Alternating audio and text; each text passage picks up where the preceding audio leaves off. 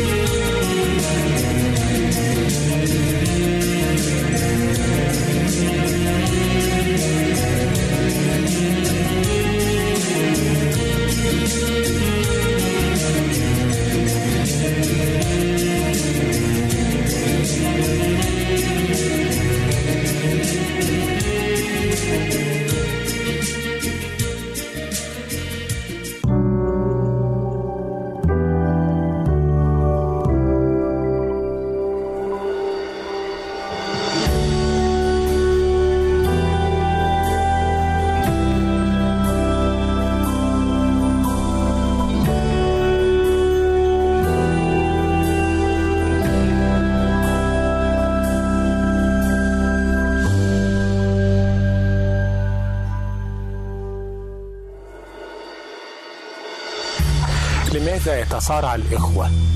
هل لظروف القاهرة دور مهم في نشأة الصراع بين الإخوة؟ هل للوالدين دور أساسي في تأجيج الصراع بين الإخوة الأشقاء؟ هل الطموح الجامح له دور في الصراع بين الشقيقين حتى لو كان توأمين؟ وكيف يحسم الصراع بين الإخوة؟ بالتعويض، بالتراخي، بالزمن أم بأي شيء؟ هل الطموح الشخصي للأخ يمكن أن يفسد علاقته بإخوته؟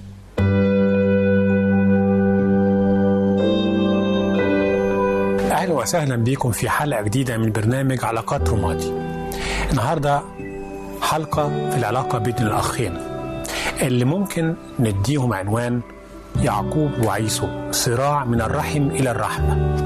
شخصية اليوم رجل دخل في صراع التفوق والامتياز مع أخيه الكبير منذ أن كانا في البطن معا توأمين. شخصية اليوم إنسان طموح لأبعد الحدود. لا يهدأ حتى يصل إلى هدفه حتى وإن كان على حساب أشياء بل على حساب أشخاص آخرين.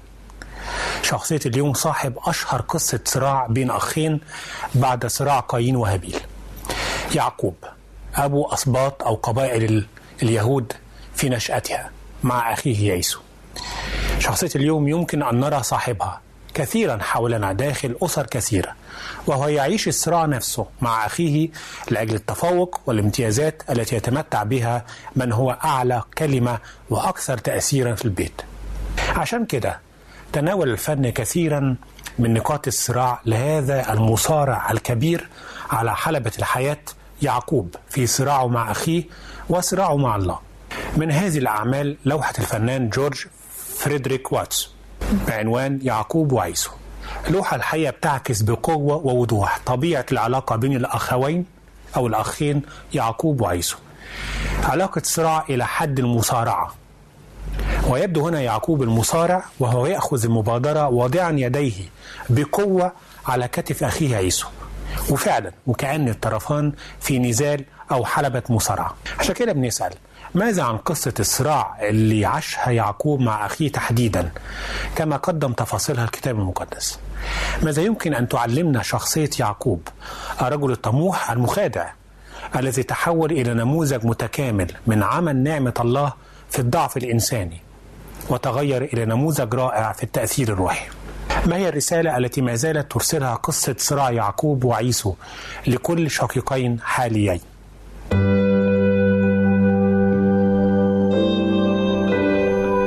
بنيجي للملامح الروحية لشخصية يعقوب وعلاقته بأخيه عيسو. بنسأل السؤال المهم كيف تناول الكتاب المقدس شخصية يعقوب كرجل صارع على أكثر من مستوى خاصة مع أخيه ودفع الثمن غاليا لخداعه ومكره؟ قصة صراع يعقوب وعيسو من الرحم إلى الرحمة بنلاقيها في تكوين أصحاح 29 لغاية أصحاح 30 25 باختصار حملت رفقة في بطنها توأمين ومنذ البطن داخل داخل الرحم بدأ الصراع بينهما حيث يقول الكتاب وتزاحم الولدان في بطنها. فسألت الرب فقال لها نبوءة تحققت بالفعل. في بطن في بطنك أمتان ومن أحشائك يفترق شعبان. شعب يقوى على شعب وكبير يستعبد لصغير. أحب الأب إسحاق ابنه الأكبر عيسو أكثر من ابنه الأصغر يعقوب بينما أحبت الأم رفقة يعقوب أكثر من عيسو. فانقسمت الأسرة الواحدة إلى حزبين حزب الأب وحزب الأم. انتهز يعقوب نقطة ضعف عيسو بميله الشديد إلى الأكل وإعيائه لما رجع من رحلة الصيد فعرض عليه أن يبيعه بكوريته نظير الأكل اللي طبخها. شاخ الأب إسحاق وطلب ابنه الأكبر كي يباركه البركة الأخيرة العظيمة قبل موته. طلب الأب من عيسو أن يصطاد له صيد وأن يعد له أكلا من ذلك الصيد. دبرت رفقة بعد ما سمعت الأمر مع يعقوب خداع أبيه وانتحل شخصية عيسو وقدم له الطعام ونال البركة بدلا من عيسو. عاد عيسو من صيده واكتشف الأمر فحقد عيسو على يعقوب وقرر قتله. وعلمت رفقة الأم فاستدعت يعقوب وهربته إلى أخيها لبان. عاش يعقوب في أرض خاله لبان سنوات طويلة. إلى أن الرب غير في شخصيته كثيرا وتقابل مع أخيه عيسو أخيرا. وطلب الغفران منه وسامحه أخاه وانتهى الصراع بينهما نهاية سعيدة لصالح يعقوب أولا. والآن كيف نفهم المزيد عن شخصية يعقوب؟ الأخ عندما ينافس أخاه إلى حد الصراع بهذه الصورة. كيف نفهم دوائر هذا الصراع على ضوء الثقافة السعيدة آنذاك؟ ده معناها أن ملامح يعقوب الروحية كالآتي. واحد. رجل طموح. الأصول المرعية آنذاك كانت تقتضي أن الابن الأكبر اللي هو عيسو يتمتع أو سوف يستمتع بكل الأولويات والفوائد والخيرات التي لأبيه اللي هي البكورية وأنه سيصبح رأس الأسرة. ذلك كله على حساب الابن الأصغر يعقوب في ظنه طبعا. مما كون ونمى صراعا داخليا بين يعقوب وعيسو. اثنين رجل غيور. من الأصول المرعية أيضا آنذاك أن الابن الأكبر يمتهن حرفة العائلة والأب اللي هي راعي الغنم. لكن عيسو الأكبر اتخذ من الصيد هواية ونشاطا مكثفا لحياته. استغرقه بشكل كامل. ونسي مهنة الأب والعائلة مما أتاح ليعقوب بيئة أكثر تأثرا بالحسد والغيرة تجاه عيسو الذي لا يسلك حسب الأصول ولا يستحق في رأيه أن يكون ابنا بكرا وله بركة البكورية. ثلاثة رجل مبارك من الله وده أمر غريب جدا. بعد نواله البركة من أبيه يعقوب بعد ما نال البركة من إسحاق أبوه وبعد سنوات طويلة أدرك يعقوب أن البركة الحقيقية بتأتي من الله بطلب واضح ورغبة قلب مستقيم.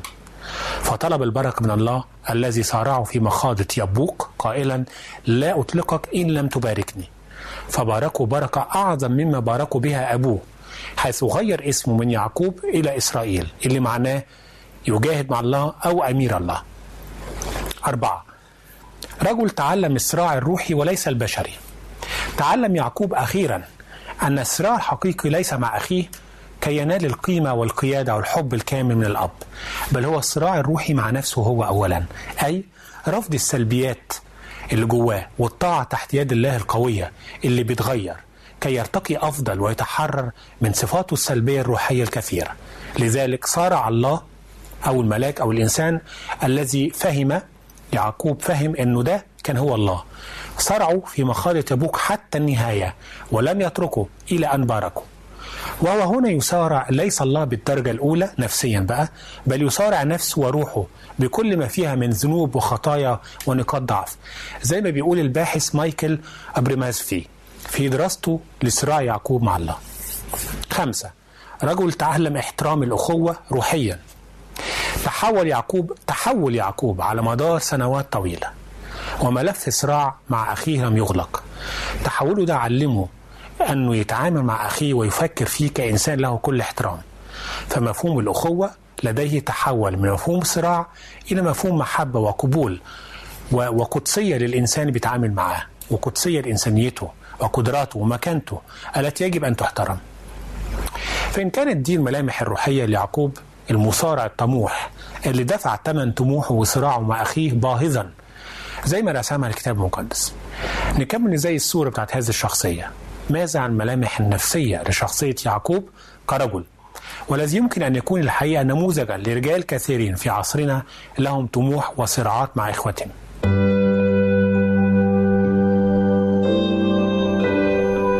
لما بنيجي للملامح النفسية لشخصية يعقوب. بنسأل السؤال كيف نتعرف على شخصية يعقوب الرجل المصارع من علم نفس الشخصية؟ واحد رجل مصارع من الطراز الأول. يعقوب المصارع مع أخيه وخاله والظروف أيضا كان مناضلا دائما لا يكل ولا يمل لأجل الوصول إلى هدفه رغم فساد أساليبه في تلك الصراعات. اسلوبه في الصراع هو النضال حتى النهاية إلى الدرجة اللي فيها حتى صارع الله في مخاضة يبوك حتى طلوع الفجر إلى أن باركه اثنين رجل مصارع تربى على الصراع. كان هناك زي ما قلنا في البداية صراع ما داخل نفس الأسرة وكأنها, وكأنها أسرة منقسمة بين فريقين الابن الأكبر عيسو ومعه الأب والابن الأصغر يعقوب ومعه الأم. وربما بدا يعقوب في عيني أبيه ولدا غير كامل أو شيء لأنه ليس مثل عيسو الذي كان إنسان البرية أو صيادا ماهرا. فعيسو كان رمزا للرجولة في نظر أبيه. وأما يعقوب فكان يسكن الخيام بتعبير الكتاب بمعنى أنه كان كائن بيتي. ثلاثة رجل مصارع واسع الحيلة والمكر. عندما طلب عيسو من يعقوب أن يطعمه مما طبخه لأنه كان مرهق وجائع قال له يعقوب بعني اليوم بكوريتك وهنا استغل يعقوب بمكر حاجة أخيه إلى الطعام عشان ينتزع منه أغلى ما لديه البكورية اللي كانت تعني الكثير آنذاك. كانت تعني الكثير ليعقوب تحديدا. وكأنه كان يعقوب كأنه كان بيتحين الفرصة للانقضاض على امتياز أخيه الذي ربما سبب له قلق وغيرة. أربعة رجل مصارع متعدد المواهب يبدو يعقوب من قصة صراعه مع عيسو والناس أنه متعدد المواهب فهو متحمس متحفز نشيط. يعرف كيف يضع الأهداف شديد المنافسة لأجل النجاح. مغامر بأفكار جديدة عندما أفلح في تنمية ثروة خاله لابان وعندما أفلح في تغيير الصفات الوراثية لغنم خاله وجعلها مرقته كما أن لديه القدرة العجيبة على التكيف أينما حل واستقر. فهو يتمتع بقدرة مدهشة على تغيير تركيزه العقلي والنفسي بسرعة هائلة من هدف إلى هدف جديد. لأنه عقله بيعمل بصورة متوهجة. فقد عمل يعقوب سبع سنوات لأجل رحيل وعندما تغير الهدف عمل سبع سنوات أخرى من أجلها. استقر مع خاله لابان سريعا ثم قرر الرحيل لأجل هدف جديد ونجح في ذلك. ثم قرر هدف آخر وهكذا فهو سريع التفكير واتخاذ القرارات. خمسة يعقوب رجل مصارع يشعر بضعف ما في الرجولة. الحقيقة نقطة غريبة شوية. عندما خططت رفقة, رفقة أمه لكل شيء كي يسرق البكورية من أخيه عيسو ويحتال على أبيه قال يعقوب لأمه تعبير ملفت. هو ذا عيسو أخي رجل أشعر وأنا رجل أملس. وهو في ذلك كان يخشى افتضاح أمره. لكن التعبير ده الحقيقي ربما يعكس وضع حالة يعقوب كرجل. ربما كان يعاني إحساس ما بالنقص في رجولته فهو رجل أملس بينما أخوه كان رجل أشعر رمز للقوة. أما هو فهو أملس ربما رمز للضعف حسب الثقافة السائدة. ونحن ماذا يمكن أن نتعلم من شخصية يعقوب الرجل المصارع عائليا وروحيا ونفسيا؟ ومن علاقته بأخيه عيسو. كيف يجب أن نتعامل مع مثل هذا الرجل الطموح المصارع بقواعده الخاصة هو؟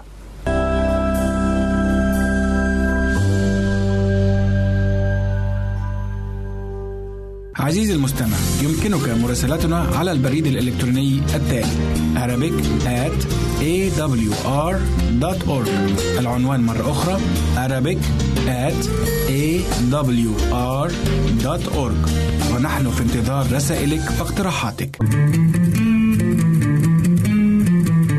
أنتم تستمعون إلى إذاعة صوت الوعي.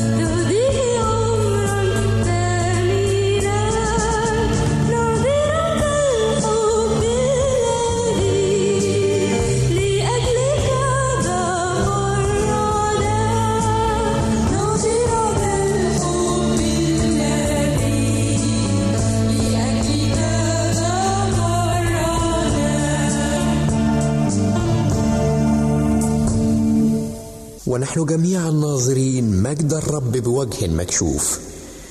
دعني أضع كلمات بولس في صورة أخرى فأقول إننا جميعا إذ نرفع البرقع من على وجوهنا تصبح حياتنا كمرآة تستقبل وتعكس مجد الله وهذا يغيرنا إلى صورته عينها من مجد إلى مجد بتأثير الروح القدس فينا. ناظرين مجد الرب. نعم. لقد رأيناه لكن البعض لا يراه لأن وجوههم مغطاه لقد كان موسى يرفع البرقع من على وجهه عندما يلتقي بالرب ترى ما هو البرقع الذي يمنع تمتعك بمجد الرب؟ هل هو برقع التكبر والتجبر أو الاستهتار والتحرر؟ هل لأخيك عليك شيء أم أنك لم ترد المسلوب؟ إن بعض المؤمنين كالنعامة يضع رأسه في رمال الخطية ويظن أن الرب لا يراه لأن برقع الشر قد أعمى عيناه. أيها المؤمن ارفع البرقع في حضرة الرب. اكشف له قلبك. انزع خطيتك لترى مجد الرب. مجدا كما لوحيد من الآب مملوءا نعمة وحقا.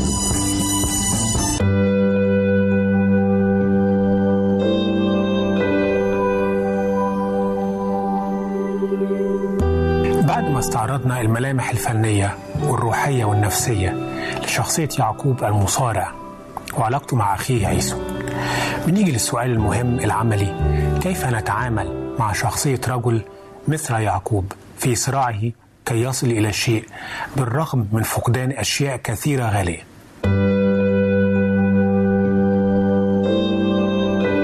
أولا روحيا بنسأل السؤال تعامل الله مع يعقوب المصارع. لأنه تعامل الله هو التعامل الروحي الحقيقي المهم مع يعقوب. واحد الاسترخاء أو التسليم لله. يعني إيه الكلام ده؟ ألف التفكير في شريط الماضي. هذا الرجل يعقوب بشخصيته المتحفزة وروحه الوثابة ونفسيته الطواقة إلى إنجاز وتحقيق الذات بلا هوادة وعلى حساب الآخرين بل على حساب النفس وعلى حساب الوقت في كل شيء. هذا الرجل يحتاج أن يتعلم التسليم لله والاسترخاء أو التوقف وأخذ فرصة للتفكير الهادي فيما مضى من شريط ماضي حياته. وما دفعه من تلك الحياة من وقت وعرق ودموع وربما انتهاكات للآخرين على طريق النجاح. فالله قد علم يعقوب إن الحياة ليست صراعا طويلا مع الآخرين بلا هوادة بل هناك أوقات نتوقف فيها لنفهم ونتأمل ونعي. وربما راجع نفسه كتير يعقوب عندما كان فعلا في أرض خاله في هذه السنوات الطويلة. ربما راجع الماضي كثيرا وندم وعرف غلطته. اتنين الاتكال الكامل على قوة الله. بمعنى إيه؟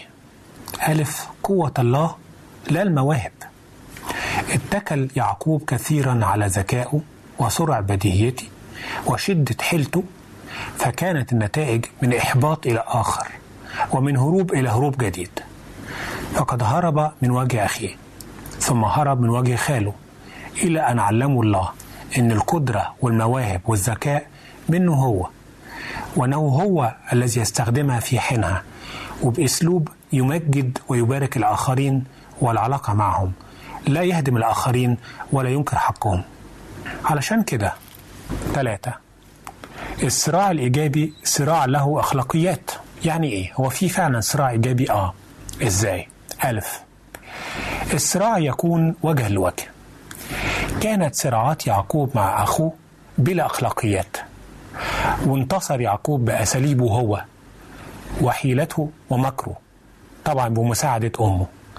لكن الله في مخاضة يبوق تحديدا علمه أن الصراع الإيجابي الذي ربما تفرضه علينا ظروف الحياة هو صراع له أخلاقيات.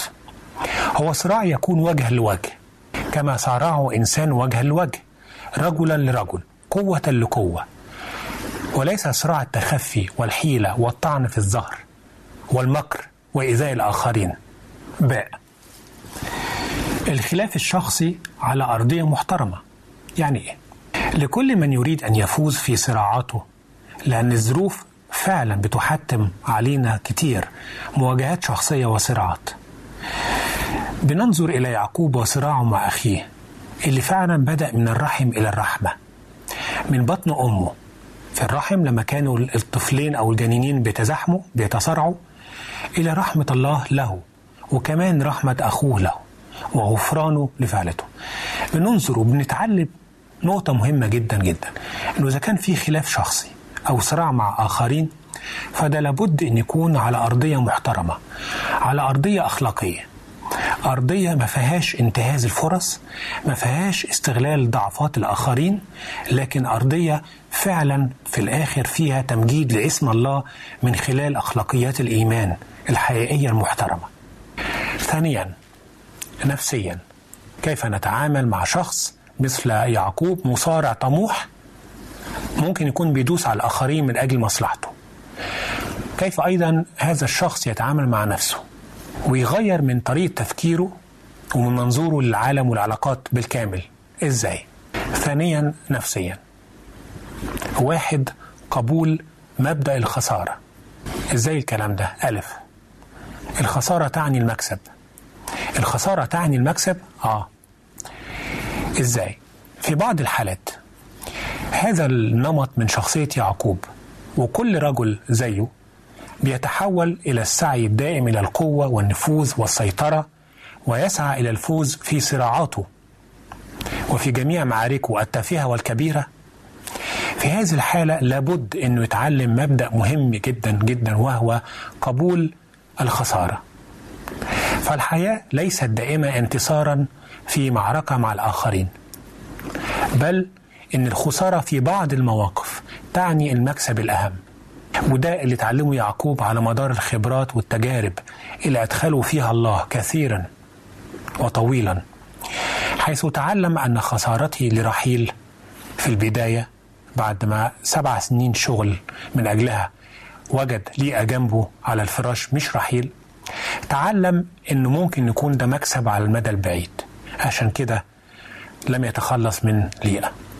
وإن خسارته لأرضه وأهله وتغربه هو مكسب لشخصيته اللي بدأت فعلا تتبدل وتتغير كثيرا. حصل له تحول كبير شيئا فشيئا على مدار السنين. فالخسارة أحيانا بتكون مكسب على المدى البعيد. تاني باء. في مبدأ مهم جدا يتعلمه أي شخص زي يعقوب. طموح جدا وطموحه جارف لدرجة إن ممكن يجرف في وجهه العلاقات الإنسانية الجميلة حتى لو كانت علاقات الدم أو الأسرة الواحدة أو أخوه. المبدأ ده هو مبدأ مكسب مكسب أو وين وين الحقيقة علوم الإدارة والعلاقات اليوم اللي في أدبيات العلاقات واللي بتفض أو بتحل الصراعات والنزاعات بتتكلم دلوقتي عن مبدأ مكسب مكسب بيسموه وين وين فليس بالضرورة الحقيقة في أي صراع أو اختلاف أن يفوز الواحد ويخسر الآخر أن يعيش الواحد ويموت الآخر أن يبقى الواحد ويدمر الآخر. وبيسألوا السؤال ده الحقيقة يعني لما لا نكسب سويا؟ ليه ما يكونش في نوع من التفاوض اللي من خلاله بقدر أوصل لفعلا لتسوية مرضية. وده يمكن حتى يعقوب حاول يعمله مع أخوه لما قابله بعد سنين طويلة وحاول يسترضيه ودخل معاه في تسوية مرضية إلى حد ما. عشان كده مبدأ وين وين أو مكسب مكسب لما بننشغل بيه وبنفهمه وندركه ولما بنطبقه في حياتنا بيفرق كتير جدا في علاقاتنا لأن الحياة ليست معركة وليست تتطلب مننا أن نكون على حلبة مصارعة ليل نهار ولا بد أن نقضي على الطرف الآخر بالضربة القاضية بل هي تعامل مع آدميين مثلنا مع بشر مثلنا لهم نفوس ولهم مشاعر ولهم قيمة بنفس القيمة بتاعتنا. اتنين تعلم الاعتماد على الآخرين وليس استخدامهم. إزاي الكلام ده؟ ألف الآخرون هم بشر مثلنا. طبعا. يعقوب كرجل طموح كان بيريد تحقيق ذاته ولكن على طريقته وليس طريقة الله أو الطريقة اللي بتحفظ كرامة وقيمة الآخرين في حياته. اللي طريقته اللي فعلا حولت الآخرين إلى مجرد أدوات بتخدم مصالحه الشخصية وطموحه. هذا الرجل وغيره طبعا مثله أو من مثله يحتاج أن يتعلم أن الآخرين هم بشر مثله. مش بس كمان كده هم أسباب بركة في حياته أو خلينا نقولها بطريقة تانية هم عناصر نجاح في حياته. لو هم قدموا المساعدة والتضحية عن طيب خاطر ولو ساعدوا وشجعوا وبنوا مع هذا الشخص طموح حياته. وبالتالي الآخرين مش مجرد أدوات لتحقيق أغراضه الشخصية وطموحاته. وكتير الشخص الطموح بيقع في هذا الخطأ تحديدا أنه يحول الآخرين إلى مجرد أدوات بينما هم بشر مثله. لذلك بيحتاج أن يتعلم قيمة الآخرين. كمان بيحتاج أن يتعلم الخروج من دائرة ذاته الضيقة. طموحاته وأحلامه اللي بتلح عليه ليل ونهار عشان كده مش بيشوف غير نفسه بس. يحتاج أن يتعلم كمان نفسيا. كيف يعتمد على الآخرين؟ طبعا مع حفظ حقوقهم البشرية. مع حفظ حقوقهم حقوق الإنسان. في الكرامة والاحترام والقيمة. ولعل ده ما تعلمه يعقوب في النهاية. عندما اعتذر لعيسو أخيه واعترف له بالخطأ وعندما أدرك أن الله الآب معه بالكامل وليس ضده وأن محبة هذا الله الآب كاملة وأنه كان بيراقب معاه الطريق كله. آه شخص طموح نعم. لديه قفزات روحية عايز يوصل لأعلى مستوى ممكن نعم لكن الأسلوب كان صعب جدا. عشان كده خلينا نختم ونقول للشخص الطموح إنه كل شخص عنده قدر ما من المواهب والقدرات ربنا اداهم وإذا كان فعلا المثل القائل مثل الوزنات أن هناك من أعطى لهم ثلاثين وآخر ستين وآخر مئة اللي جابوا هذه الوزنات فعلا كل شخص له حدود في الطموح وله حدود في المواهب والقدرات. والنقطة الأهم المركزية في الموضوع كله هو أن أضع هذه المواهب والقدرات بين يدي الخالق القدير اللي بيبارك فيها اللي بيديني المعونة والقدرة إن أنا أستثمرها أحسن استثمار واللي من خلالها بيديني حذر شديد أن يكون الآخرون في حياتي عوامل مساعدة عوامل بركة أتكامل ويتكاملوا معايا وليسوا مجرد أدوات. أستخدمهم وقت ما أنا عايز وأتركهم وقت ما أنا عايز لأنه الثمن اللي دفعه يعقوب من حياته أيام عمره كان ثمن فادح جدا لطموحه ورغبته أن يكون من البداية. هو صاحب البكرية وصاحب الكلمة في البيت وصاحب الميراث وصاحب كل شيء. لكن الله علمه أن هناك حدود لكل شيء. الشخص الطموح المصارع. ربما تضع الظروف في صراع مع الآخرين. يحتاج إلى أخلاقيات الإيمان أخلاقيات الكتاب المقدس. اللي بتقول أنه نعم أنت مدعو أنك تستثمر كل طاقاتك مش بس لنفسك لكن أيضا للآخرين. والحقيقة بيبقى تيست مختلف خالص من الحياة. لما تكون أنت ناجح والآخرين من حولك اللي ساعدوك يشعرون بالمساهمة في هذا النجاح. وإلى حلقة قادمة إن شاء الله.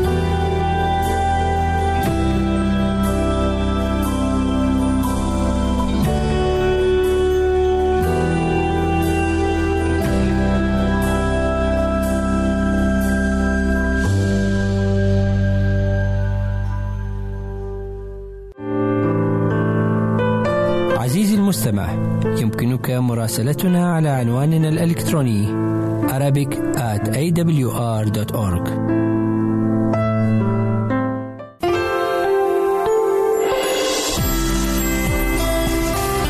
هنا إذاعة صوت الوعد. لكي يكون الوعد من نصيبك. يمكنك مشاهدة هذا البرنامج على قناة الوعد أو على الويب سايت www.l-wad.tv www.al-waad.tv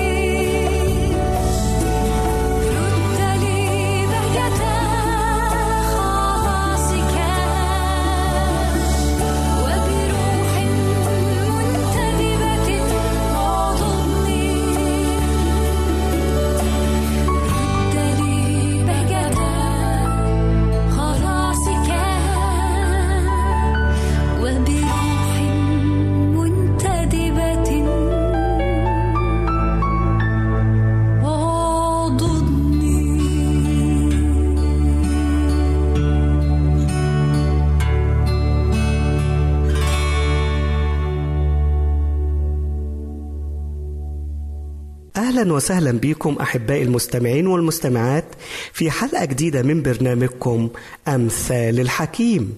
حكمة النهاردة أحبائي مأخوذة من سفر الأمثال إصحاح عشرة وعدد 15 يقول الحكيم ثروة الغني مدينته الحصينة هلاك المساكين فقرهم. الآية اللي إحنا سمعناها حكمة سليمان اللي قالها قد تبدو غريبة جدا جدا على ناس كتير لأنها كأن سليمان بيقول إن الغني أفضل من الفقير أو كأنه بيقول إن الإنسان اللي عنده ثروة هو إنسان أفضل من الإنسان الجاهل فإذا الغنى أفضل لدى الله من الفقر. تعالوا نشوف الحكمة دي معناها إيه. اللي إحنا نتعلم منه؟ ماذا يريد الحكيم أن يعلمنا اليوم؟ تعالوا نشوف ثروة الغني مدينته الحصينة. هنتكلم عن الغنى وبعد كده هنشوف الفقير ليه بيشعر إن فقره هو هلاكه. تعالوا نشوف ثروة الغني مدينته الحصينة. ليه؟ لأنه ممكن تكون ليها معنيين. المعنى الأولاني إن ممكن يكون الغني هو عنده مدينة حصينة لأن غناه هذا جاء عن طريق العمل الاجتهاد المثابرة رجل عصامي زي ما إحنا متعودين في المصطلحات بتاعنا نقولها. فهو إنسان لم يغرق في الفشل وفي الإحباط. اللي بيصيب الفقير نتيجة فقره وبذلك تلاقي إن الغني اللي بيتعب وبيجتهد وجاب المال بتاعته بطريق شريف بطريق آه آه حلال زي ما إحنا متعودين نقول بتلاقي هذا الإنسان من الناس اللي بيجدوا الراحة في الآخر. وعشان كده إحنا عندنا حكمة بتقول إن اللي يتعب في بداية حياته بيرتاح في نهاية حياته. والعكس صحيح والعكس صحيح. فممكن نطبق الفكرة دي على الحكمة دي. إن ثروة الغني مدينته الحصينة. تعب في شبابه اجتهد عرق بذل كثير من الجهد ذلل الصعوبات اللي قدامه لحد ما قدر إن هو يكون ليه مكانة وإن هو يكون عنده ثروة وعنده مدخرات تحميه في الأيام السيئة لما يجي الشر.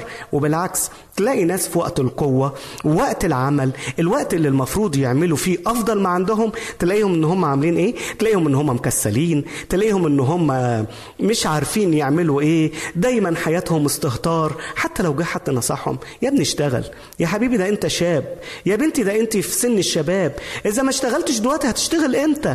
يقول لك يا عم مش مستورة والحمد لله معنا أكلنا ومعنا شربنا. هي الموضوع موضوع أكل وشرب وبس ولكن ده العمل عمل قيمة ولكن الناس دي لما يجي الوقت اللي هم ما يقدروش إن هم يعملوا فيه هيلاقوا نفسهم محتاجين هيلاقوا نفسهم في إعواز. فهيكون الفقر بالنسبة لهم هلاك. هيكون الفقر بالنسبة لهم هلاك. فده المعنى الأول. المعنى الأول بيتكلم سليمان إن ممكن يكون ثروة الغني مدينته الحصينة لأنه اجتهد لأنه تعب لأنه بذل الجهد لأنه نمى نفسه بنفسه فحصد نتيجة اللي زرعه وممكن يكون هلاك المساكين فقرهم لأن الإنسان الفقير يمكن سبب فقره هو أنه إنسان لم يعمل ما ينبغي أن يفعله. فبكون النتيجة أنه هو بيحصد نتيجة كسله بيحصد نتيجة تراخيه وهيكون الفقر بتاعه هو سبب هلاكه. ده المعنى الأولاني. لكن الحكيم بيتكلم وبيقول أن في معنى تاني وقد يكون المعنى التاني هو الأعمق بقى. المعنى الثاني يظن الغني أن مدينته الحصينة هي الغنى يعني إيه يظن؟ يعني الغني في نظر نفسه بيقول إن المال هو مدينة الحصينة اللي تحميني من شرور الزمن وهنا ده مجرد ظن في عقل الغني لأن الغني لما يجي يتكلم عن الغنى بيعتقد أن المال هو الحماية الأولى والأخيرة ليه من كل تقلبات الحياة. وعشان كده للأسف إحنا بنسمع بنسمع آه أمثال كتير غريبة كده. يقول لك الراجل اللي معاه قرش يساوي قرش. القرش الأبيض ينفع في اليوم الأسود. وده مش لأنه حبا للادخار أو إنسان إن هو عاقل وحكيم ولكن إنسان بنى كل رجاءه على أمواله. فممكن الغني خطأ يظن إن الغنى هو مدينته الحصينة ضد تقلبات العالم وضد تقلبات الناس. فيبتدي يجمع المال ويبتدي ينهب من الناس يبتدي يسرق ويبتدي إن هو يغتصب مال الارامل والأيتام وبيظن إنه بالشكل دوا إن هو في مأمن عن التجارب لأنه معاه الأموال ومعاه المدخرات. وهنا الظن ده خاطئ لأن مين قال إن الفلوس أو المال بتحمي الإنسان؟ هي تقدر تحمينا من إيه الأموال؟ هل تقدر تحمينا من الحوادث اللي ممكن تحصل؟ هل تقدر تحمينا من الشرور؟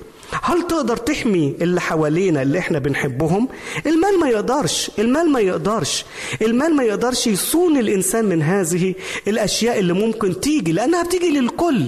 وعشان كده لو افتكرنا مثلا المثل اللي قاله السيد المسيح له المجد عن الغني الغبي. الغني الغبي ظن إن ماله وإن خيرات الأراضي بتاعته موضوعة لسنين كثيرة هتحميه لسنين كثيرة. لكن يجي الرب يقول له يا غبي الليلة تطلب نفسك منك. إيه ده؟ ده أنت غني ده أنت معاك مال كتير ده أنت مليونير. ولكن كل المال اللي عنده ما منعش إن هو يموت في نفس اليوم. ما قدرش يحميه المال ما قدرش. لما ربنا أصدر القرار أنت هتموت النهارده. عمل له إيه المال؟ ولا حاجة. فقد يظن الغني خطأ أن المال هو مدينته الحصينة. لأجل ذلك بولس الرسول بيدينا النصيحة الحلوة دي. بيقول لنا إيه؟ في رسالته إلى تيميساوس الأولى إصحاح 6 وعدد 17 بيقول لتيميساوس أوصي الأغنياء في الظهر الحاضر ألا يستكبروا ولا يلقي رجاءهم على غير يقينية الغنى. بل على الله الحي الذي يمنحنا كل شيء بغنى للتمتع. يا سلام. سلام يا رب. بيقول له إيه بولس الرسول بيوصي تيميساوس ابنه بيقول له إيه؟ بيقول له كلم الأغنياء عندك كلمهم.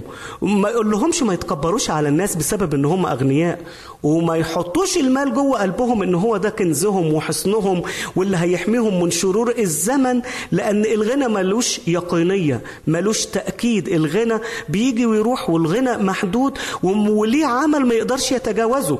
لكن عايز تبني حياتك على مدينة حصينة المدينة الحصينة دي مش هي الغنى. المدينة الحصينة دي هي الله نفسه. هو اللي مش هيفارقنا ابدا. هو القوي الذي يستطيع أن يفعل كل شيء. وعشان كده ابني رجاك على يقينيه الله مش يقينيه المال.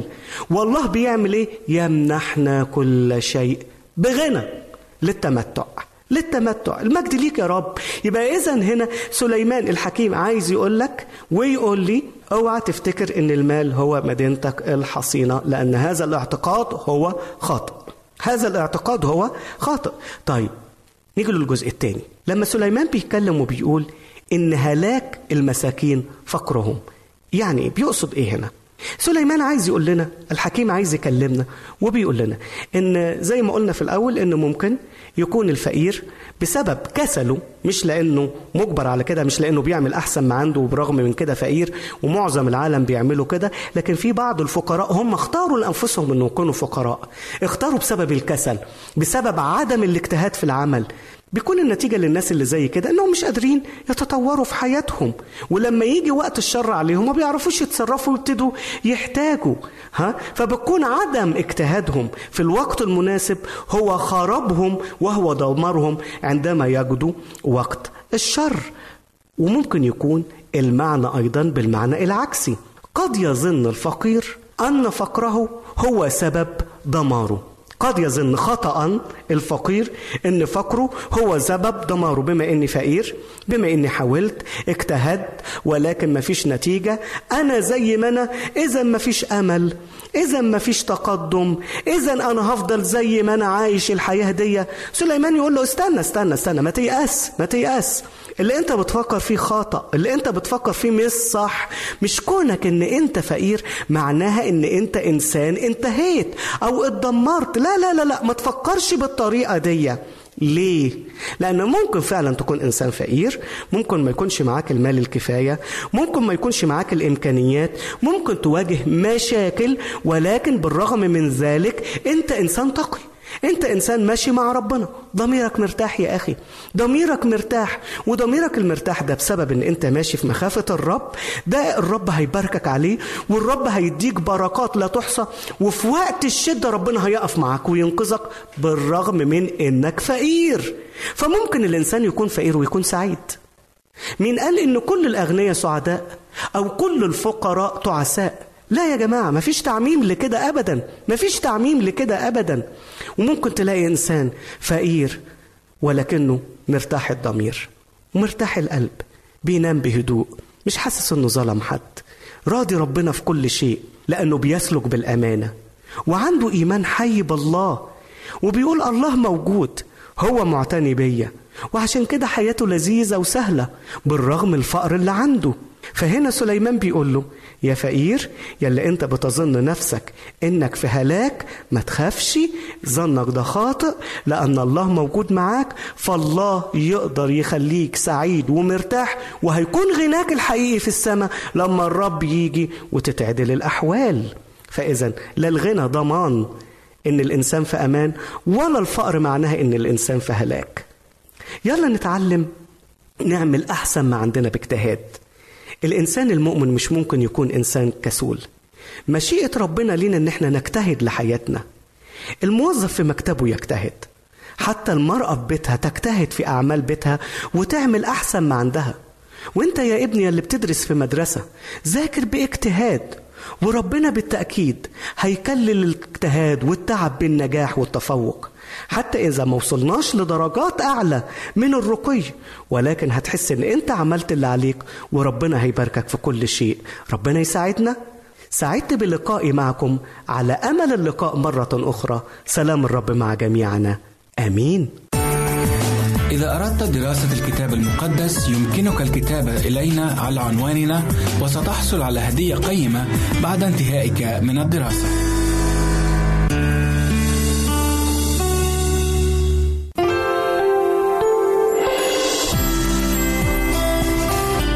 هنا إذاعة صوت الوعد. لكي يكون الوعد من نصيبك.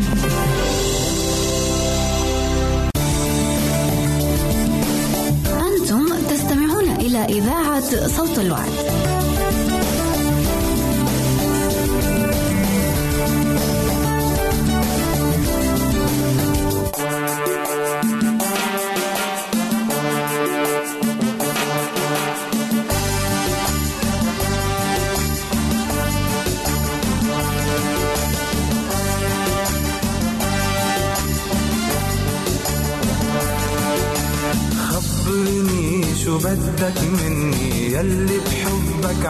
تحضني خبرني شو بدك مني؟ يلي بحبك عم تحضني.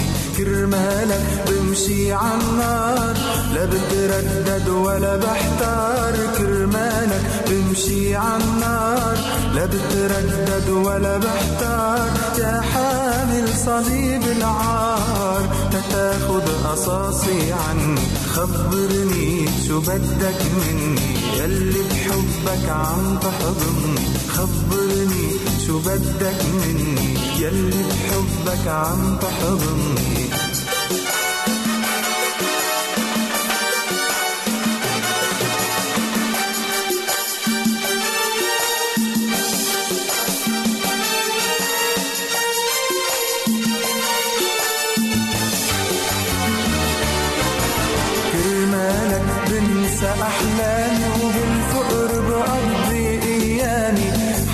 حتى عيش العمر بقربك برضى يكون الشوك حرامي. كرمالك بنسى أحلامي وبالفقر بقضي أيامي. حتى عيش العمر بقربك برضى يكون الشوك حرامي. أنا برضى أبقى شحات ما بدي شهرة وأمجاد.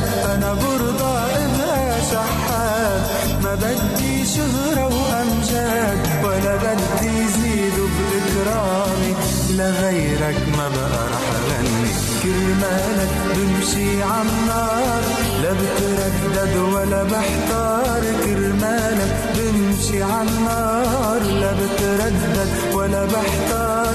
يا حامل صليب العار. تتاخد قصاصي عني. خبرني شو بدك مني؟ يلي بحبك عم تحضني خبرني شو بدك مني؟ يلي بحبك عم تحضني.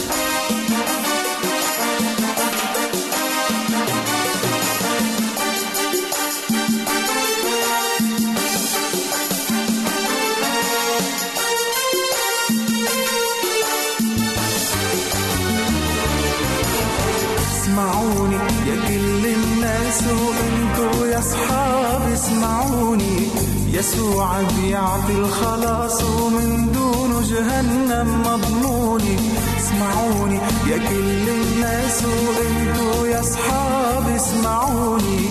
يسوع بيعطي الخلاص ومن دونه جهنم مضموني.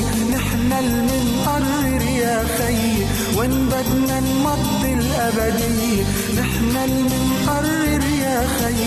وين بدنا نمضي الأبدية في عنا كل الحرية حتى نختار الجنة. مالك بمشي عالنار لا بتردد ولا بحتار. كرمالك بمشي عالنار لا بتردد ولا بحتار. يا حامل صليب العار تاخد قصاصي عني. خبرني شو بدك مني؟ يلي بحبك عم تحضن. خبرني شو بدك مني؟ يلي بحبك عم تحضن. كرمالك بمشي عالنار لا بتردد ولا بحتار. كرمالك بمشي عالنار لا بتردد ولا بحتار. صليب العار تتاخد قصاصي عني. خبرني شو بدك مني خبرني شو بدك مني خبرني شو بدك مني. يلي بحبك عم تحضن